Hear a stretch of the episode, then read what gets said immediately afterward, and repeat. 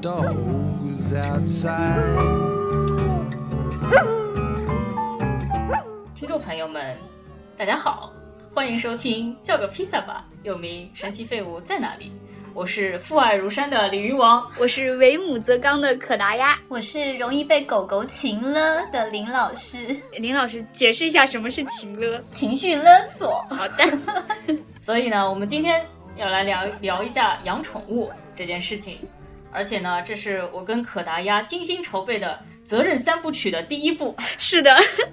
也是最轻快的一部了。对后面就是一步比一步沉沉重重，一步比一步责任大。我们虽然这次呢想要做责任三部曲，但是呢，并不代表我们的节目就变得有用了。我们再三声明，在这个强调有用的社会里面，我们节目要保持一个没有用的状态，希望大家可以在这个没有用的状态里面得到放松。好的，嗯，我们先要呃给听众朋友们讲明一件事情，就是不止一位听众跟我表达了他们搞错过林老师和少爷的这件事情，哦就是对对对搞错台湾人这件事情。嗯，希望林老师先说一下他是谁，来辨别一下，不要再搞错台湾人。哦其实我之前听你们的回放的时候，我自己偶尔也会觉得有点懵了，说：“嗯，这是我吗？我的生活这么精彩吗？” 然后，当然听到精彩部分的时候，我就会意识到，哦，没有，我的生活其实不是精彩的那一个。嗯，呃，为了要辨别呃林老师跟少爷，那我想一下哦，少爷是生活比较精彩那一位，少对，好，少爷是夜生活比较精彩，然后老公是马景涛，对。然，后林老师是呃性格比较孤僻，然后有喜欢迪江，迪江喜欢迪江，对，好的，那个秃头老人呢就是林老师，好好，好其实无所谓，老杨哥不认错就好。好了，好。老梗节目，老梗。我们可以先请林老师，我已经看到林老师做的准备了，哦，对，林老师是每次都会做准备、记笔记、写大纲的人。是是是，先请林老师来介绍一下他曾经养过的小动物们。好的，嗯，但是在介绍之前，我就是先想要跟大家呃，就是这个叫什么 disclaimer 嘛，就是林免责声老师先要发一个声明，对，对就和小星星先要发一个约炮声明一样。对对对，那我发的这个声明是有一点教育意义的，就是我今天是以一个古代人的养宠物的这个很松散的养宠物的观点，呃，来给大家提供一些反面的呃反面的教材。那希望大家听过了我各式各样的反面教材之后呢，呃，能够都能够建立正确的宠物照护的观念。好，请请请请说出你的声明。对，呃，就是我养过非常非常多的各式各样的宠物。那其实我后来长大去回想这一点的时候呢，我觉得有很大一部分的原因是在于我们小的时候住的那个环境是比较像是介于小镇跟乡下之间，城乡结合部，对城乡结合的这个尴尬的交接地带，所以就是小的时候，我跟我哥就是基本上是活在一个，嗯，比如说爸爸妈妈不太管你们在干嘛，然后你们就会出去在外面，呃，比如说在外面的野生提防跟花园，然后寻找各式各样的昆虫动物，或者是在路上呢，随时随地可以看到，就是呃成群结队的，有的时候看起来凶神恶煞的黑社会狗狗们，就是我们是在这样的环境里面长大的，所以也因为这个这样的环境，我小的时候呢，我们收养过，就是好好几只，就是自己来到家门的 流浪狗。来的狗狗。对，然后还有那个年代的小男生，我不知道，我现在想想就觉得有点像是电影里面的情节，比如说我哥哥，比如说到学校啊，就会跟比如说其他人吵架嘛，或者是打架或干嘛，然后可能呃，我们家其中有一只狗，就是养了蛮久的，它是小的时候我哥在学校跟别人可能玩吧，然后他的朋友把他的眼镜弄破了。然后我哥就逼他，就说：“那你要赔我。”然后他想不出法子。然后过了几天之后，他不知道从哪里就弄来了一个纸箱子，然后里面装了几只狗，然后就跟我哥说：“那不然我用这个陪你好了。”所以我们家其实正式养的第一只狗狗，呃，叫小兵，它是呃我跟朋友付给他的赔款。所以，所以林老师的声明是，声明就是，呃，我要复述我妈说的话，不管是朋友给的赔款，或者是学校捡回来的浪浪，呃，我自己走来家里面的，我们都要留下来。就是在我妈妈那个年代的他们的观点，他们他们的年代其实不是那种对狗狗猫猫特别友善的年代，但是他们会有一个嗯不知道是迷信的观点嘛，叫做就是你你不能去偷，不能去抢，可是呢，如果是自己出现在自己家门口的那个是福气，嗯，就是我们家大概基本上有呃四五只吧，四五只狗狗，在我妈这种归类下面呢，都可以算作是自己出现在我们家门口的。然后还有还有养过别的宠物吗？好，我就很快的跟大家就是列表一下，出现在家门口，或者是被拿来当做赔款，或者是呃我帮别人寄养的狗狗呢，从小到大呢，全部加起来有有八只。然后我小时候跟我哥哥，我们还养过大概一年左右的两只松鼠，然后养过一两只的兔子，呃，还有总共前后三只天竺鼠。这里面其中有几只呢，都是我学校。呃，小小学的时候呢，学校有一个同班同学，他是一个呃恶霸，他就是会去孤立 他的他旁边坐在他旁边的小男生，然后他不知道哪里弄来的各式各样奇怪的小动物，然后他会在学校教室就是会有点像是虐待小动物这样，然后玩了一阵子之后呢，他就会想要弃养，然后他就会到处问，就是说有谁要，你知道吗？然后，所以我小的时候速度。呃，就是看到这个状况，然后因为这个恶霸同学他好像又蛮喜欢我的，就是他会跟我分享他的赃物，就是比如说他去偷一些明星小卡呀，啊，不好意思，透露了自己的年代了，我会从他那边就是被强迫的接收一些他不要的东西，那个兔子跟天竺鼠都是他呃准备要弃养的，然后。他就坐在我前面嘛，然后我不知道，就是你会于心不忍，然后又觉得说，哦，就是反正我觉得我我不带回家，我们家也是可以养，然后就也有一点被亲了，所以这里其实也是我一开始讲的，就是说我很容易被，要么是被动物，或者是被朋友，就是被各式各样的人亲了，然后就带回来养这样子。我声明啊，林老师被我抓来做节目，绝对没有被我情绪勒索，我是帮情呃林老师进行情绪疏通的人。哦，情绪疏通，对对对。然后呃，还养过三只鸟，其中是两只白文鸟，一只是我刚刚还在跟我爸就是确认到底是八哥还是鹦鹉，我其实不太记得，因为年纪太小了。但是它叫做阿呆，嗯，然后还有以前学校都会规定那种。自然科学的课嘛，会规定要养蚕宝宝哦，对啊，我们也养过，我们也养过嘛。然后我哥特别厉害，他是养蚕宝宝会养到不但就是呃蚕宝宝已经做茧了，然后最后还会冲破那个茧，然后变成飞蛾，然后飞蛾 再产卵，再去扑火。对，会看到 就是完整的周期。然后产卵之后呢，我们再把它孵化，然后它会再变成真正的蚕宝宝。哦，对，所以他都会看那种小朋友看的。小牛顿科学百科，从好的那一面来说的话，小的时候是过得还挺精彩的啦，就是有接触那个大自然。我小时候就没有养过这么多丰富的小动物。我们要说一下你你家的冰可乐吗？好，我们家冰可乐本来叫冰可乐，但是 本来叫什么？太拗口了，冰可乐，冰可乐，四川话的冰可乐，冰可乐，然后太拗口了，后来就也就叫冰可乐了，然后。它这个名字的由来是这样的：这个猫猫长得呢，色泽像一个鸡毛掸子，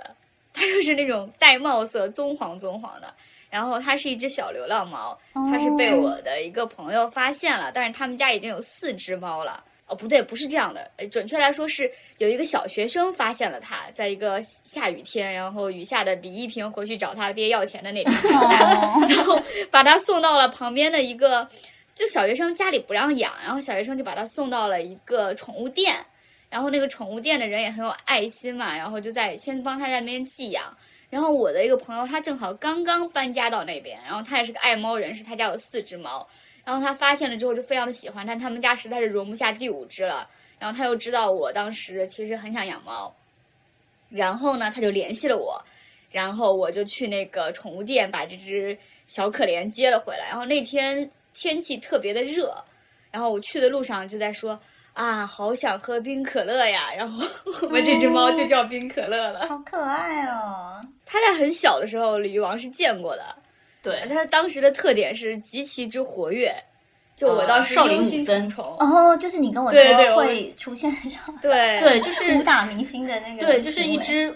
让老母亲 不知所所措措的 一一只少林武僧，就是对，呃，我我家的猫抱回来的时候，大概两三个月左右，它也是精力很充分，就到了晚上就开始跑酷嘛，然后呃跑着跑着就会自己撞到玻璃门上，就看上去傻不拉几的，但是它也就跑那么几个小时也就停了。可是我在我在可达鸭家里，大概从下午做到吃晚饭，那只猫就没停过，就 是对。过动，然后我当时就跟他表达了我的担忧，就是我为了消耗他的精力呢，然后我就拿逗猫棒逗他，然后他对于逗猫棒的那种热情，就你真的能看出来，它是一只野生过的猫，就他那种捕猎的冲动和热情极其之强烈。然后我当时又特别担心，我又一边觉得这一方面确实对他的是一种消耗，但一方面又可能何尝不是一种训练，我就生怕把它练成一个少林武僧。训练的太发达也不好，越来越妈妈发达。对，妈妈很累的。对，对我当时就很害怕，我就想说这到底是消耗还是加练？反正他累不累我不知道，我挺累的。哎，他是小男生吗？还是他是小妹妹，哎小妹妹啊女对生，对，她是妹妹好圈。会？你家你家妹妹应该是拉拉吧？对啊好棒哦！在无用能力那一期，我不是讲过他特别能够分辨人的气场吗？他特别怕男性。我猫厌不厌男我不知道，恐男是肯定的。好像小动物们应该 都他遇到男的，性他就要躲起来。但是 gay 他就没关系，他可以分辨出姐妹。我家猫也是，就是嗯，嗯，就是它们应该是喜欢那种呃感觉比较轻柔一些的、温柔温柔一些的人，对，所以就是对就是直男就打妹。对。你你你家的你家的猫亲近 T 吗？哎，还可以，还可以。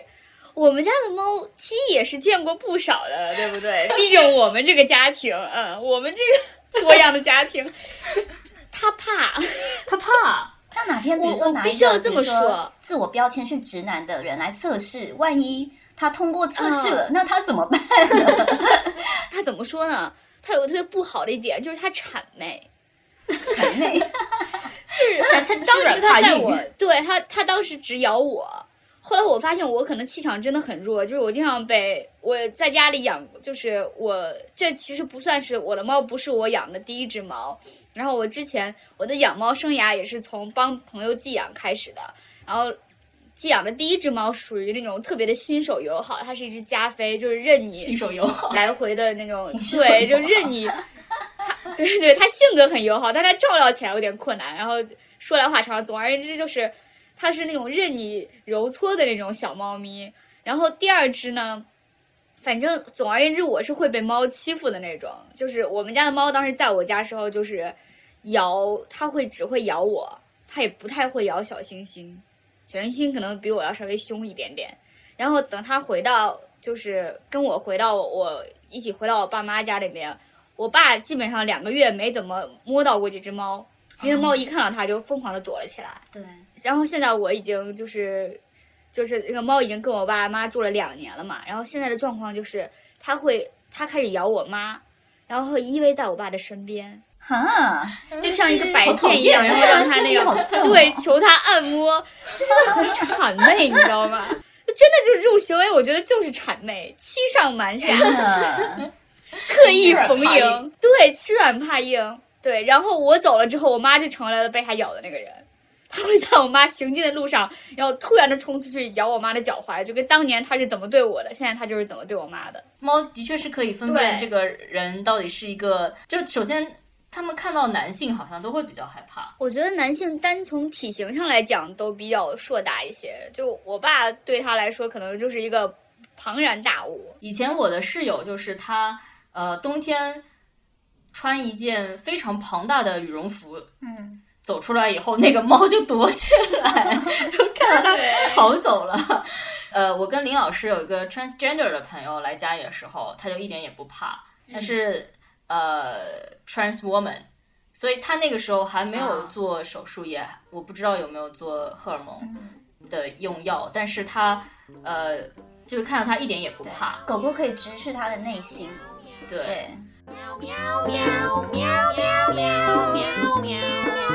我家猫很馋嘛，是真的馋，就是馋到什么程度呢？呃，我小时候它给它吃比较好的天然粮，但是它吃了一直拉肚子。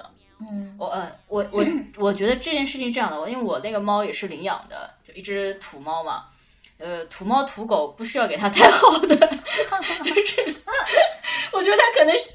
身体比较健康，对消耗不起那个对 太昂贵的进口的什么天然粮，嗯所以它就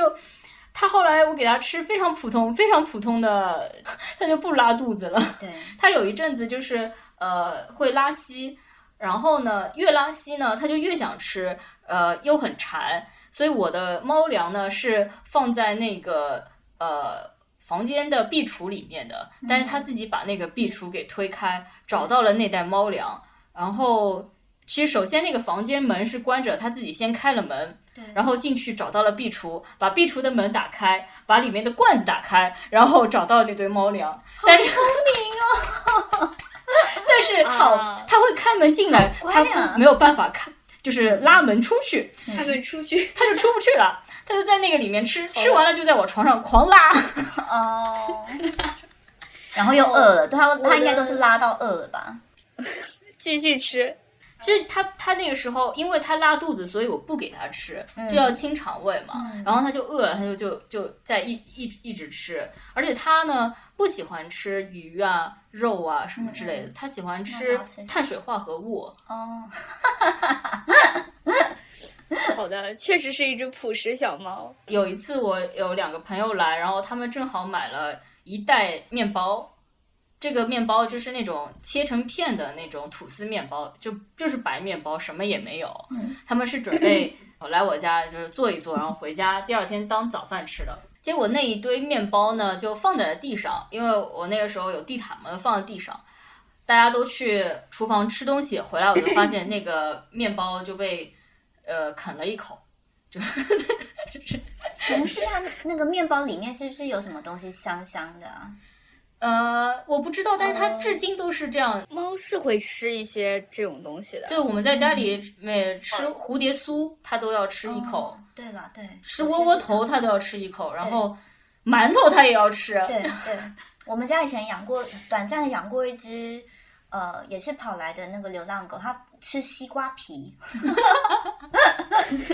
然后是夏天嘛，我们就很高兴啊，就小时候也不懂，就是吃哦、你喜欢吃西瓜皮，然后我们就吃西瓜，然后还 给它吃西瓜皮。就给它吃西瓜皮。你们为了给它吃瓜皮，就多吃了很多西瓜。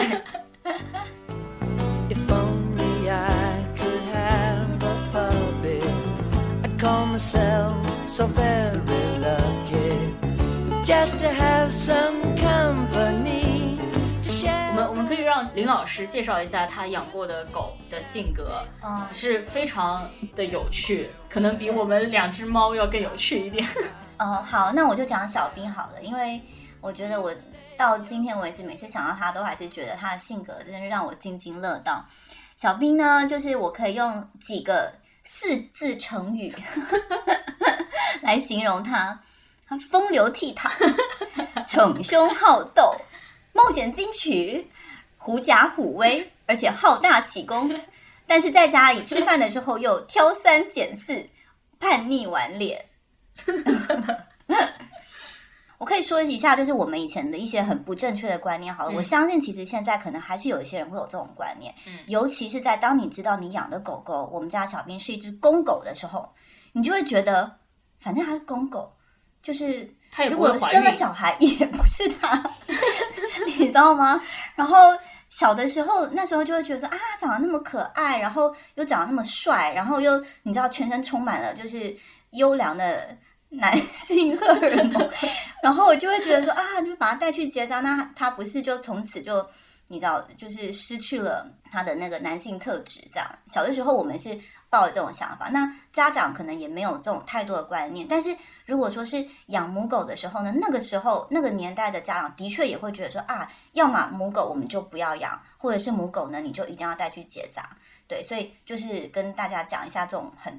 呃很错误的这个观念，因为不管怎么样，呃结扎的话，狗狗也会比较健康嘛，然后心情也会比较稳定。那的确呢，我觉得有一部分就是因为他。呃，他的荷尔蒙从来没有被改变过，所以他的心情不太稳定。我们家的小兵呢，也是那种不定期会，比如说失踪，呃，一个星期。好错误啊！对呀，现在在大城市里面养狗，对对对，他们一定要牵好、哦，真的不能是这样。对，所以就是他每次只要不见，我们就安慰自己说：“哦，好，没关系，他又出去玩了。”然后过几天他玩完了，他就会回来。因为这样的状况经常重复嘛，然后我们后来就观察他有几个 pattern。他通常回来的时候呢，他就会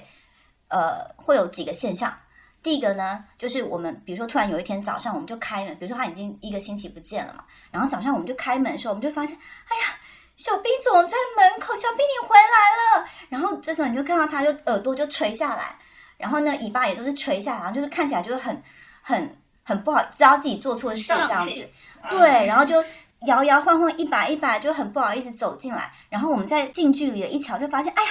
他怎么跛脚了？然后你会发现，你去哪里打架了？还是被车撞了？还是怎么样？因为你不知道他到底这段期间他到底经历过了什么，然后发生了什么事情。然后我们觉得啊。好可怜哦，就是你终于回来了，然后就还是带他去我们家后面的那个狗医院。他每次回来，我们的例行公事就是一定要带他去医院去检查，因为就怕他哪里受伤，或者是比如说在外面被车撞。因为他的确小的时候，因为太喜欢玩了，他的确有被车轻微的就是撞过这样子。我们就带去医院，就先放在医院那边嘛，然后可能下午就再去接他。然后下午就进医院的时候，医生就看着娘就说：“小兵得了菜花。”然后我们就说哈，他得了菜花哦。呃，我我跟听众朋友们解释一下，哦，菜花就是性病，对，就得了 STD 这样子。然后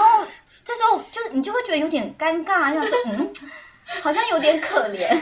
可是又觉得有点羞耻。作为父母亲，然后羞耻完了之后，医生就会说：“这你要注意哦，这也会传染给人。”然后这时候我们就突然就从羞耻转为害怕，说：“呃，天哪，就是小兵得了菜花，而且就是可能会传染给人这样。当然就是就要给他吃药，然后擦药。只是就是说我们在呃要给他敷药的时候呢，会给他吃药的时候，我们自己要小心，因为比如说小朋友跟动物玩啊，我们跟狗狗玩，就是你难免会接触到一些，倒不是说我们要小心不要去碰到它那边，而是要小心不要让小兵碰到我们这边。为什么是不要让他碰到我们这边？因为小兵他没有那个，就是没有结扎嘛，所以他呃有的时候作为一只公狗，它那个心血来潮的时候，它也会想要骑你，所以就是这的确是要那个，不管是人啦，不管是人或狗狗都是要注意的。如果说家里面 有狗狗这种状况的话。对，所以小兵基本上就是一条浪子狗。它是浪子，它是真正名副其实的浪子。出门跟别的狗打架。对，而且它不但就是会去找女朋友。对，我们想说它可能在外面会去抢别人女人，然后还会去抢别人地盘。而且它其实后来我们长大之后，我们搬到呃，就是算是城市里面之后呢，它还会去跟原本就盘踞在那边的黑社会大佬们去跟别人争别人的地盘，而且它。争别人的地方，他永远都是单打独斗。小小兵还有一个小弟啊，对他有这那，但是作为家长，就是让我们觉得比较尴尬的一件事情是，好啦，小小小兵长这个样子，就是又帅又风流倜傥，他得菜花就算了。但是呢，在他的就是他在他的冒险人生里面呢，他也曾经就是带过我们家，就是后来另外就是也是收养的一只流浪狗叫杜比。他会杜比的性格，比如说小兵，如果他如果我判断他的星座如果是母羊座的话呢，那那个杜比的星座可能就是金牛座或者是 摩羯座小。兵有可能是射手座，小兵有可能是射手座，对对对，反正就是那一类的啦。就是那一类，对。那杜比就是你知道非常忠心耿耿的那一类的星座。可是 嗯不要要污名白羊座和射手座。对对对对对，哎，我还是很喜欢白羊座的。然后在他带着杜比在外头在江湖混的，就是在这几年当中呢，当然有一次他们就是一起是双双失踪嘛。就是失踪了好几天，然后后来两个人一起回来的时候，就我们这次就当然就两个一起带到医院去。然后这回我们去医院的时候呢，医生是就是看着我们是说，杜比也得了菜花。我觉得，然后这时候我们就更尴尬了，然后也觉得头上冒了很多问号，就不解，然后说：“嗯，小兵得了菜花就算了，杜比你怎么得菜花的？”狗不可貌相，对，就是哎，果然是狗本，然后就突然觉得有一点为他感到骄傲吗？还是什么时候？对。但是当然，就是经过这件事情的时候，我们就觉得真的也不能就你知道放任自己家的狗就是一直不断的得 STD 嘛，所以后来杜比他是有那个去解答，但是我们呃的确小的时候出于不正确的观念跟小孩子的任性，跟虽然小兵很调皮，可是我们心里面是有一点点在这么偏爱他的，因为就是特别喜欢他的这种就是冒险进取的个性，所以。我们最后做的决定是我们，我们就居然没有给小兵解答。对，小兵致死是个男人，小兵致死他是男人，对，而且他最后就是是，他的确他这个逞凶好斗的个性，他最后的确是跟狗狗打架那个的，对，英勇的那个英勇的战死子的对对对啊，对，啊也是一个负面教材啦，就是就是大家真的不能放任自己家的狗狗猫猫在外面，所以最后是一个英雄迟暮的故对，事。他就是一个传奇人物啦。对对，所以一定要对，一定要做好绝育。是的，是的，这个 consequence 后果是还蛮呃蛮大的，因为刚刚举的例子就是很明显，就是说它的呃，因为狗狗不管是那个公狗母狗，它们都也是会被荷尔蒙影响的嘛。嗯，嗯，呃我觉得我比较偏爱这种土猫土狗，就是因为大家都各有各的性格，就会性格的差异就会更大一些。对，性格差异，惊喜包，对，对，所以我是拆盲盒，我是支持领领养代替购买的。嗯，对，请大家那个以那个领养代替购买，购买，没错，然后带他们去结扎哦，否则他们可能会得性病。是的，是的，而且林老师跟我说，自从他知道小兵得了菜花以后，他在路上看到别的小狗会哦，对对对，我经常会怀疑，这是他的儿子吗？就是心中会生出一丝感伤跟你知道爱怜这样子。后来养的狗狗就开始比较科学了嘛，嗯，就是嗯，佳佳就就养的非常的骄纵嘛，是一只科学骄纵的妹妹。虽然佳佳吃过大便，对，这是又是什么事情呢？对，这也是让我非常惊吓的，就是一个故事。因为佳佳是一只非常非常可爱的、非常小女生的一只小狗狗，它也是一个小土狗。还在它三四个月的时候，就是发生过一件就是让我非常惊吓的事情。然后那个时候它刚长到可以带出去遛的时候，所以对它而言呢，外界的一切事物都是非常新奇的。呃，那就是所有养狗，然后跟遛狗人也都知道，就是说带狗狗去遛的时候呢，我们有的时候要尽量避免它太接近那个草丛嘛。就第一个可能是怕就是有虫虫，然后第二个可能是不知道草丛里面会有什么东西，或者是有些呃就是心肠非常不好的人会放毒啊，各式各样的嘛。那呃有一次我就带它就是去外面遛，然后我就看到哎，就是你知道它就摇着尾巴嘛，因为一切都很新奇。然后它很开心的时候，那尾巴摇的速度就会越来越快，有没有？然后这也是其实是不对，就是你遛狗的时候，那个狗的那个绳子的长度呢，你不要弄太长。嗯，对，因为你太长的话，第一个你不太好控制，然后跟狗狗它没有办法，就是说跟在你旁边。但是我那个时候的心情就会觉得说，那不行啊，我带它去外面，我当然要让它自由，所以我那个绳子要越长越好，而且反正就周围也没有什么人嘛，就觉得不行，我要让它自由自在的，就是跑跳，然后去探索。然后它当然啊，OK，就那个绳子很长，然后它就看到草丛，它就很开心的，就是你知道，就就进去。我自己也没有接触草草丛的经验，对，那我觉得 OK 啊，狗狗看到草丛很正常。他就闻草丛，草草丛铁定里面是有什么好东西，然后然后我就就是你渐渐就看不到它的头嘛，因为它头就埋在草丛里面，然后就只看到它的看到它的那个尾巴就咬，然后很快速这样，我说哇，什么东西这么新奇？然后我就走近一看，然后佳佳就一转头，然后就呃大便，就看到它正在吃吃屎。然后，而且是那种温热的，哎呦，然后对，好了，我就讲到这边，我就不讲，真的是太可怕。然后我就，然后他他又看起来很开心，然后你就想说这什么？这成何体统啊？就是一个小朋友，一个小女孩，然后吃屎，然后真的是很吓人，因为你就要赶快把它带开嘛。然后你当下没有其他东西，你真的就只能用手去挖。然后，然后这个时候我就也是第一次感受到，哇，真的是帮那个小狗那个把屎把尿，就带小孩，对，所以那个爸爸妈妈们是非常伟大的。我有一位朋友，然后他真的在他身上发生过太多和小动物的互动了。他在本科的时候养过一只仓鼠，然后有一天呢，那个仓鼠跑丢了。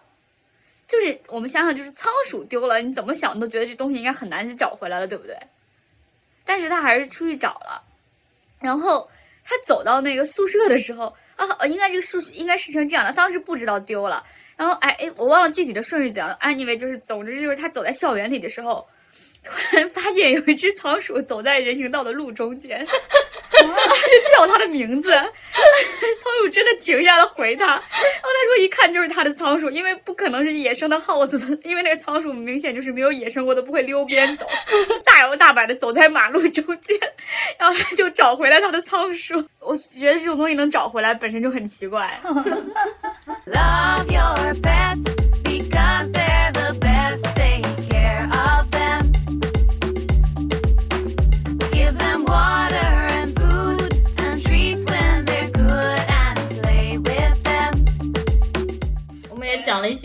的趣事，但刚刚也提到了从狗的嘴巴里挖屎的这种事情。嗯，所以其实我们可以来讲一讲养小动物、养宠物有一些，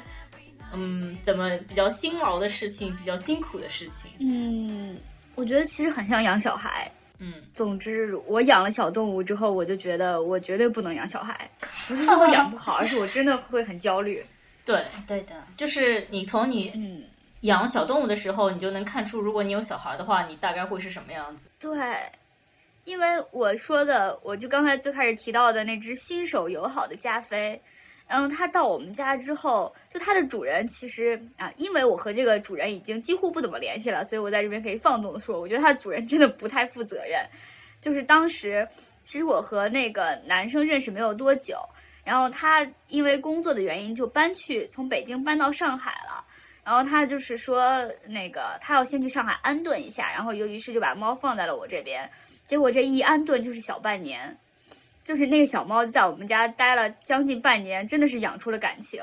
而且这个期间还是我带它去做的绝育，对，嗯，然后，然后我就是我就是那个猫，它再新手友好带猫做绝育这个事情，相当于大概在我们家待了没多久，然后那个猫就开始发情，然后我就带它去做了绝育，可能也就一个多月的时间。我当时特别的忐忑，我记得当时我把他送到医院去绝育，然后我在旁边吃饭，我特别的紧张，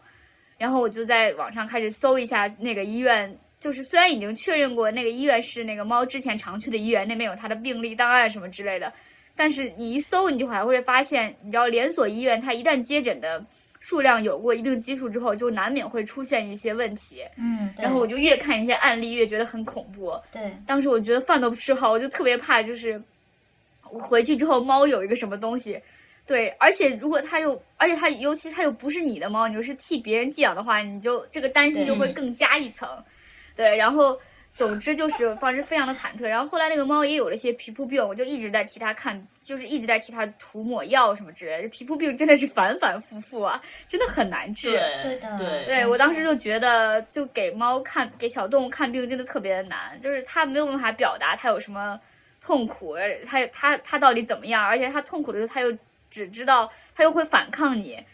然后你又只能把他压制住，再给他进行一些处理，我就觉得真的很可怜，然后就很揪心。我当时，尤其是他当时刚做完绝育，然后穿着手术服颤颤巍巍在家里走的时候，我隔会儿，然后睡觉的时候，然后我真的是隔几分钟我就要去看看他，然后生怕他有什么问题。我就觉得，如果是养孩子的话，就就肯定心情就会更焦虑。我觉得我当时我的我的心情完全没有办法承受养一个小孩。嗯你那个是公猫还是母猫啊？母猫哈，啊，所以那个手术阵仗还是很大的。对手术阵仗挺大的。对，我可以感同身受。那个时候我带佳佳，她也是那个小女生嘛，她去做节育的时候，呃，我早上带去，然后我下午去医院要领回来的时候呢，呃，医生把那个狗狗交给我的时候呢，跟我讲说，它动的那个刀的长度呢，比一般的狗就是还要长了大概两三公分这样子。然后我当时听到就也吓到，我说我天啊，就是怎么会发生这种事情？而且我就想说，它这么一小只，它这么一小只，这两三公分，在它身上是那个比例是很很严重的。然后他交给我，医生交给我的时候，那个时候他感觉他的麻药好像都还没怎么退，就是感觉他 好像都呈现一种要翻白眼的那种状态，然后好像还没有完全苏醒。然后其实我也不知道，就是这样子是不是一个呃正常的程序，或者是或者是他们是不是太太急了，嗯，就是想要把狗狗就是送回去。嗯但总而言之，我就问了一下，他们说啊这没事，怎么怎么的，然后我就带回去，然后也是就是后面。就大概几乎一整个星期吧，就是我就很害怕，然后我就觉得说，我天啊，它肚子上面就是那么长的那个伤口，然后就很怕，就是会晃到一下就会怎么样这样，然后就一路都非常非常小心，就不敢，就是我走路的时候都不敢出现任何的震动。嗯，对，然后回家的时候，我想说。对，然后我就就会幻想说，他要是碰到地板会怎么样，然后我就在他平常就是可能会活动的，我我揣测他可能会活动的那个小范围，把那个地板全部铺上了枕头，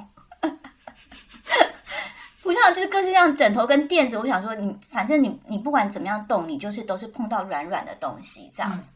但是后来就发现他好像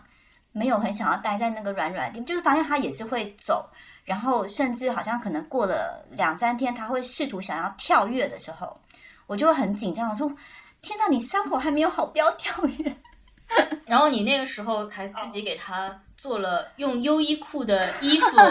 给他剪了小小的手术服。给我给他剪手术服，因为我平因为我家里面没有那种漂亮的衣服嘛，可是我很怕他去舔，那他的确就是会想去舔那个伤口，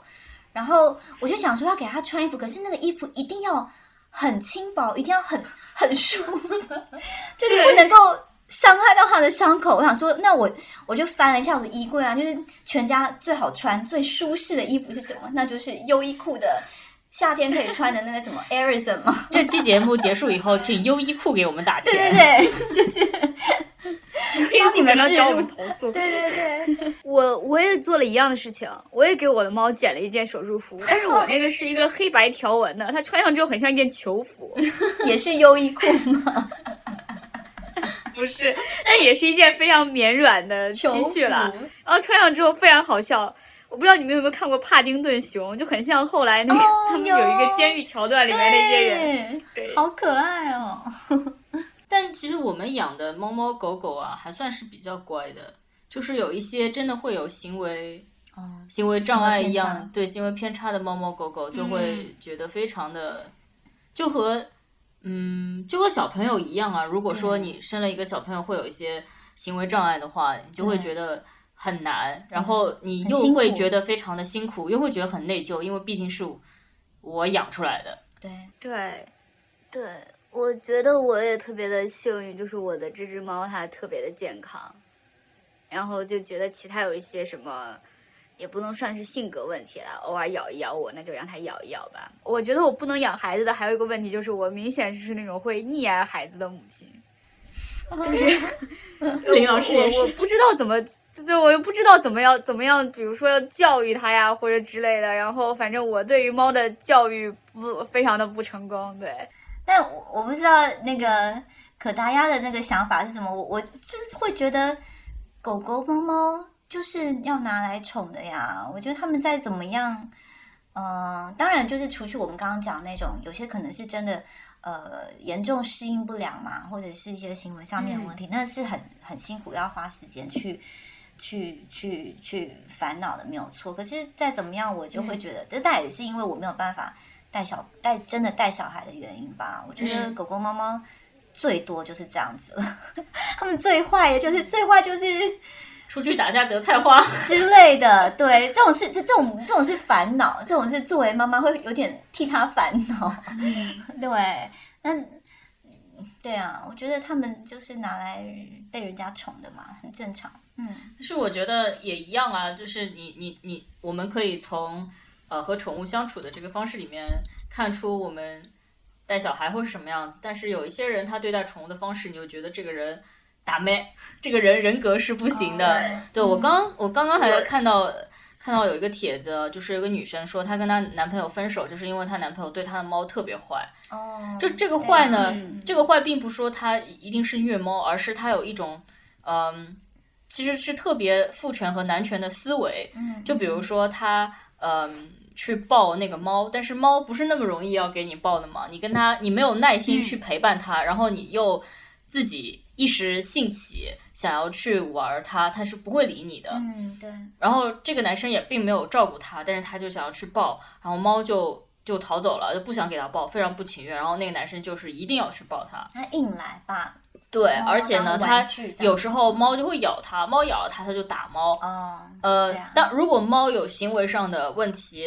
就是小时候喜欢乱咬，你的确是可以滋它水或者是打它一下。但是那个男的打它就是说，呃，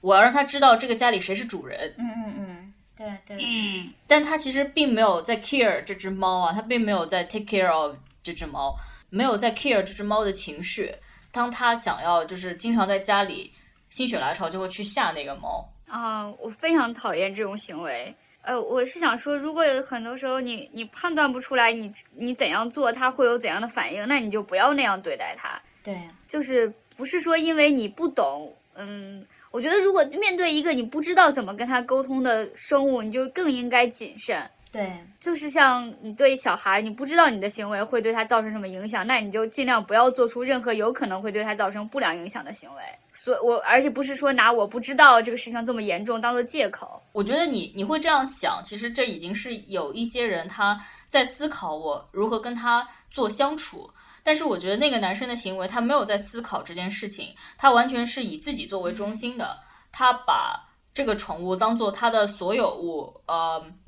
完全按照自己的喜好去对待它，而不会说去想我是不是要跟它相处。你当你想到要有一个相处的时候，你多少多多少少会有一个平等的思维在这个里面。对，我觉得有没有把对，呃狗狗、猫猫也当成一个，他们是他们也是有独立思想的一个生命体嘛。有的时候那个是反映了那个人的性格好了，但有的时候，